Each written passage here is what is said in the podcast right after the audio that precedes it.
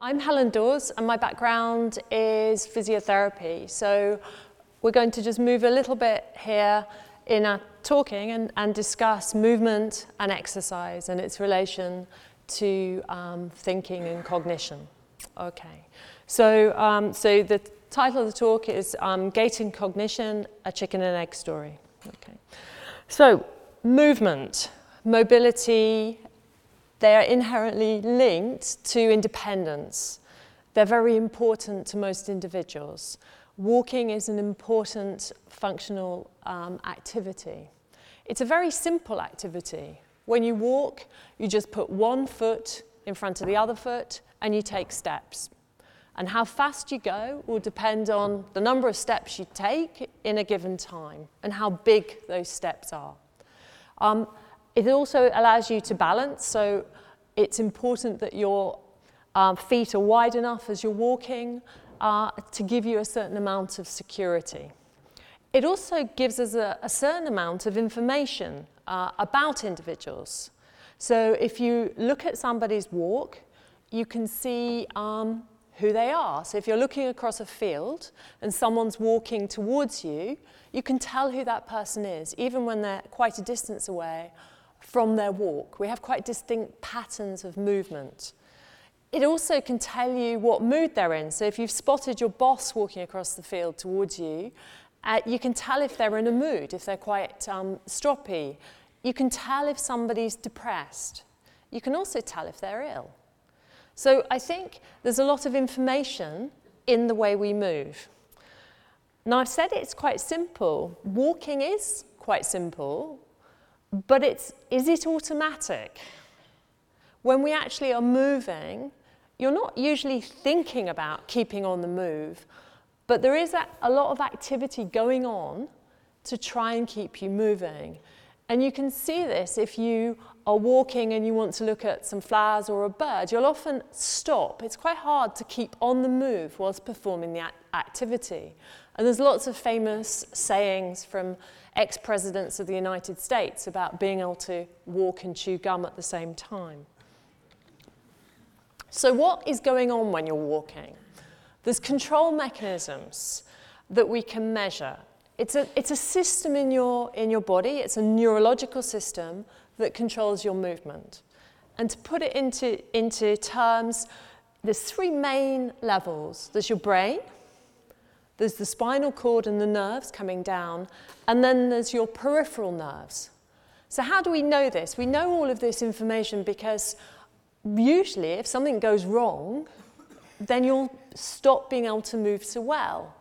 So we know if we damage a part of the brain that you won't move so well. This isn't true of all um, all um, animals. So we know that if we, I think, chop a head off a chicken, they can still move. But with humans, if we damage the brain, we know that we can't move so well. We also know that if you damage your spinal cord, that it can have devastating effects. And even if you um, damage a peripheral nerve, so we'll all have sat on our uh, bottoms on a hard seat for too long and you you feel like your legs have gone numb and then when you get up you move a little bit differently. Um, and that will have an impact on your walking. So moving around, there's a lot of activity going on. It's, it's hierarchical in that the brain's in, in charge, but it's also constant information that's coming from the top down and also from the bottom up, where all of your uh, parts of your body, your legs, the muscles, the joints, are constantly telling your brain where it is in space, where you are. So your eyes are feeding in, your um, balance is feeding in, and all of this enables you to move. Okay, so when we move, the neurological system's active. So this is where it starts to become interesting too, because we know now that moving, walking, exercise is good for you too. And we can now understand that while you're moving or while you're moving, all of the nervous system, the nerves, the brain is active. And we think from all of the evidence that this is good for your brain. So moving and walking is good for your brain. So if we think about the brain a little bit more, so that's a slice um, of a brain, and that's the outer layer of your brain, your cortex. And that is at the top, that's the front. So when you're moving around, when you're thinking of moving, so if you're walking across a room, you might see somebody which will give you the idea to move. You'll think, I want to go and see that person. Or in Claire's analogy, you then might see a, a, hole or a step and you might think, I want to move around that. So there's a certain amount of thinking going on. You might not be consciously aware of it. You might sometimes be aware of the fact you do want to go and see somebody across a room. But that information will be passed backwards. So it passes from the front of your brain and it moves back to the motor areas of your brain, which are, if we look at this sort of picture here, it moves gradually back. This is all done very fast. And as you're moving, information as well about where you are, about the meaning of your movement is all going on as well. So your cortex is really active. And if we think about thinking, it's the areas of your brain that are also involved in planning and carrying out thinking tasks. And this can cause the bottleneck. So going back to being able to do two things at once, it, this area of the brain, when you're moving, if you try and plan a task or think of things at the same time, there can be a, either a bottleneck or, if you like, a limit in your ability to do the task, which is why I find now, as I'm getting a little bit older and just thinking of aging, um, that I can't juggle my car keys as I come out of the supermarket, carrying my shopping bags, and manage to flick the door open of the car. I'll tend to put the bags down and do it all a little bit slower. Okay. So what, what's going on when we age? Well, we, generally as we age, we know that all of these things decline. Yeah, so your muscles get gradually um, less, less strong, less good, metabolic systems are less efficient, cardiovascular systems. Everything is gradually getting worse. Your nerves are gradually declining as well. So, to summarize it all up, it gradually becomes harder to move from a physical perspective, and the control mechanism, the nerves, are less efficient at controlling you as well. So it, it's harder, it's more effort to perform activities. And that's true for even simple activities of walking. So, in considering the research, what we thought we would do is have a look at trying to look at what's going on in, in the brain and the nerves whilst people were walking. So we started off with an aging model. So we have looked at younger people and older people, and then we've looked at people with cognitive impairment. So that's what I'm going to just talk you through now. But it's not surprising, really, that even as we're getting older, the walking and movement is affected. Okay, so this is how we did it. So we had a person wired up, so all of the um, activity the reflexes were measured, and we also used a technique where we can shine a light into people's skulls. It's um, similar to what you use in special care baby units, where you shine the light into areas of the brain and you look at which areas of the brain are active. And for this, I'm going to just present uh, data from people who, as they got older, um, and compared these individuals to people who were younger. As the first part of what we did. And from that, you can just see which areas of the cortex are active, and we also could see what was going on with the reflexes. So what did we find? So when we're having a look at this, that's the sort of setup of, of how we set up the activity, and that's another model standing on the, on the treadmill. We use the treadmill for this, mainly because for my sanity um, of following people around with lots of wires on the ground, it's a little bit dangerous. So we use the treadmill for walking. Um, and what we found was that as people were older, their walking got a little bit slower, but in general, their actual style wasn't changed, unless they had something specifically wrong. Okay? But we found there was more activity in this frontal area of the brain. So this confirmed what everyone else had been saying, that there is more activity in the front of your, of your, of your brain. You're using that area more. So we have more area, um, more activity to just walk when you're older, which perhaps explains in part why it's harder to do two things at once. And the other thing that we saw as well is if your, um, the frontal areas of your brain are more active, what they tend to do is dampen down your peripheral reflexes. So your reflexes in your limbs, which are normally quite active in keeping you safe, so that if you trip a little bit or you take a bigger step, they help to modulate. The frontal area of the brain seems to be dampening those down a little bit. And um, not sure if that's a positive thing or a negative thing, but it's something that's happening. Okay, so to move this on a little bit now, to looking at individuals with different forms of dementia. So we, we know lots of things, and this is from lots of researchers around the world, so that we know that as people get dementia, that it affects their movement. Obviously, it depends on how severe um, the, the, the symptoms are, but we know that different forms of dementia might affect different ty- your movement in different ways. So some forms of dementia might affect the variability of your movement, make you a little bit more variable in how you move. Other forms of dementia might reduce the size of your steps, so you take slightly smaller steps. Uh, some of the movement disorders that are associated with dementia, like Parkinson's and Huntington's, you might take wider steps to help your balance as well. So we know there might be changes in the way um, people walk. So what we had a look at and we're working with another group from um, the Whitehall um, uh, Oxford cohort and with uh, other individuals here in the room here. We had a look at people um, who were healthy controls and also at people who were beginning to show signs of, of, of mild cognitive impairment.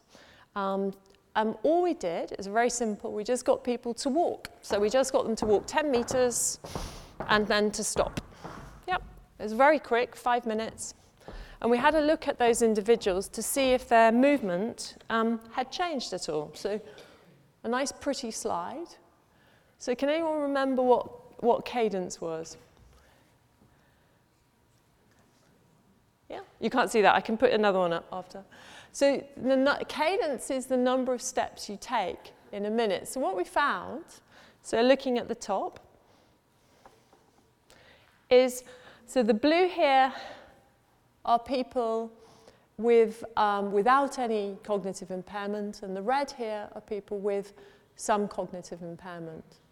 But we didn't find that having a mild cognitive impairment changed the number of steps that you take as you walk in a, in a, in a certain given time. Now, we had a look at the steps or strides. So, a stride is two steps, so it's both feet moving. And what we did find there was that the people with cognitive impairment were reducing the length of their steps, so um, taking slightly smaller steps as they moved. We looked at the speed, and in general, there wasn't an impact on speed. So that's just the, the data there. So we found a difference with having mild cognitive impairment on the steps length that you, people were taking. So what does this all mean, I suppose? What we know so far is that walking requires more brain activity as we age. It's more effort to walk. We know that as people are, get mild cognitive impairment, that it might have an impact on the step length that they take or the steps they take. So it's having an impact on people's movement. Um, we know from other data from other groups that there is more cortical activity is likely to accompany this. So this is, is from Parkinson's disease and stroke as well. We also know that we can use walking and movement to detect subtle changes in how people are moving. And this might be useful for picking up uh, changes in people as, as they age, but also for picking up people um, with dementia and monitoring their movement as a marker of, of how they're doing, say, with therapies. So, to bring us back to the sort of chicken and egg story, we do know that walking and activity is good for your brain. And hopefully, you're getting a feeling from this, this morning's talk as to why that is and why it has an impact.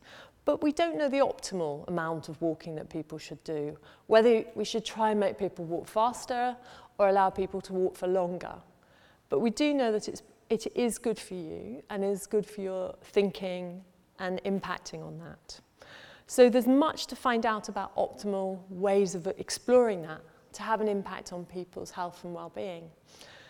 We also know that as people with dementia may have problems with balance and coordination as well, and we hopefully have a bit of an understanding as to why that is.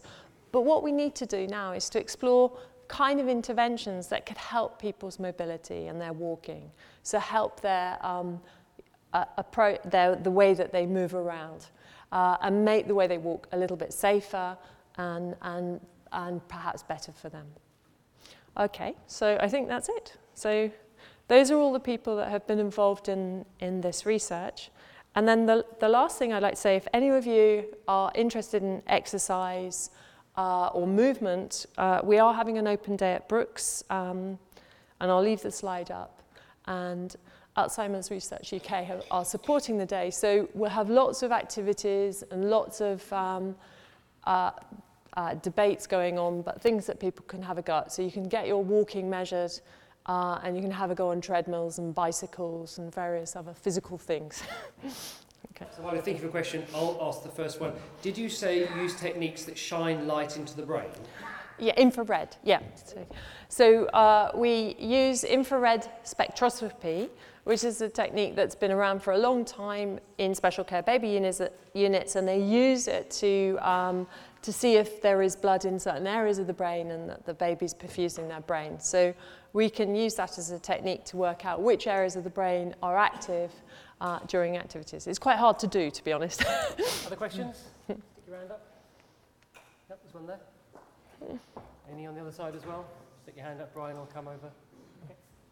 Have you found any differences in how the foot is actually placed on the ground with narcotics and um, the reason I ask this is because it's really noticeable in my husband. He always used to have a very slight wear on the outside of his shoes. Yeah. Um, and now he goes through shoes in three months and the wear is all on the inside. That, that, that's a really good question. Um, and so we think so. Um, and I think people sometimes walk less on their heels and start walking more on, on their toes but it can depend. So we're actually looking, we're, we're measuring lots of people on different cohorts at the moment. So I think we've got gait data coming in on about, I think, 6,000 individuals um, in the UK and also Canada and other places. So I might be able to answer that in, in a couple of years. So yeah, possibly. That's very interesting. Any other? Yep. Last question from Chappie. If, if walking is good for the brain, uh, could this be perceived as having therapeutic value? I'm bound to say yes, aren't I? Because I'm a, I'm a physiotherapist. So um, I think, I think so. I, we, everybody would say that moving is good for you and walking is good for you. So, and I think to take it the other way, it certainly won't do you any uh, harm. So I think definitely, yeah.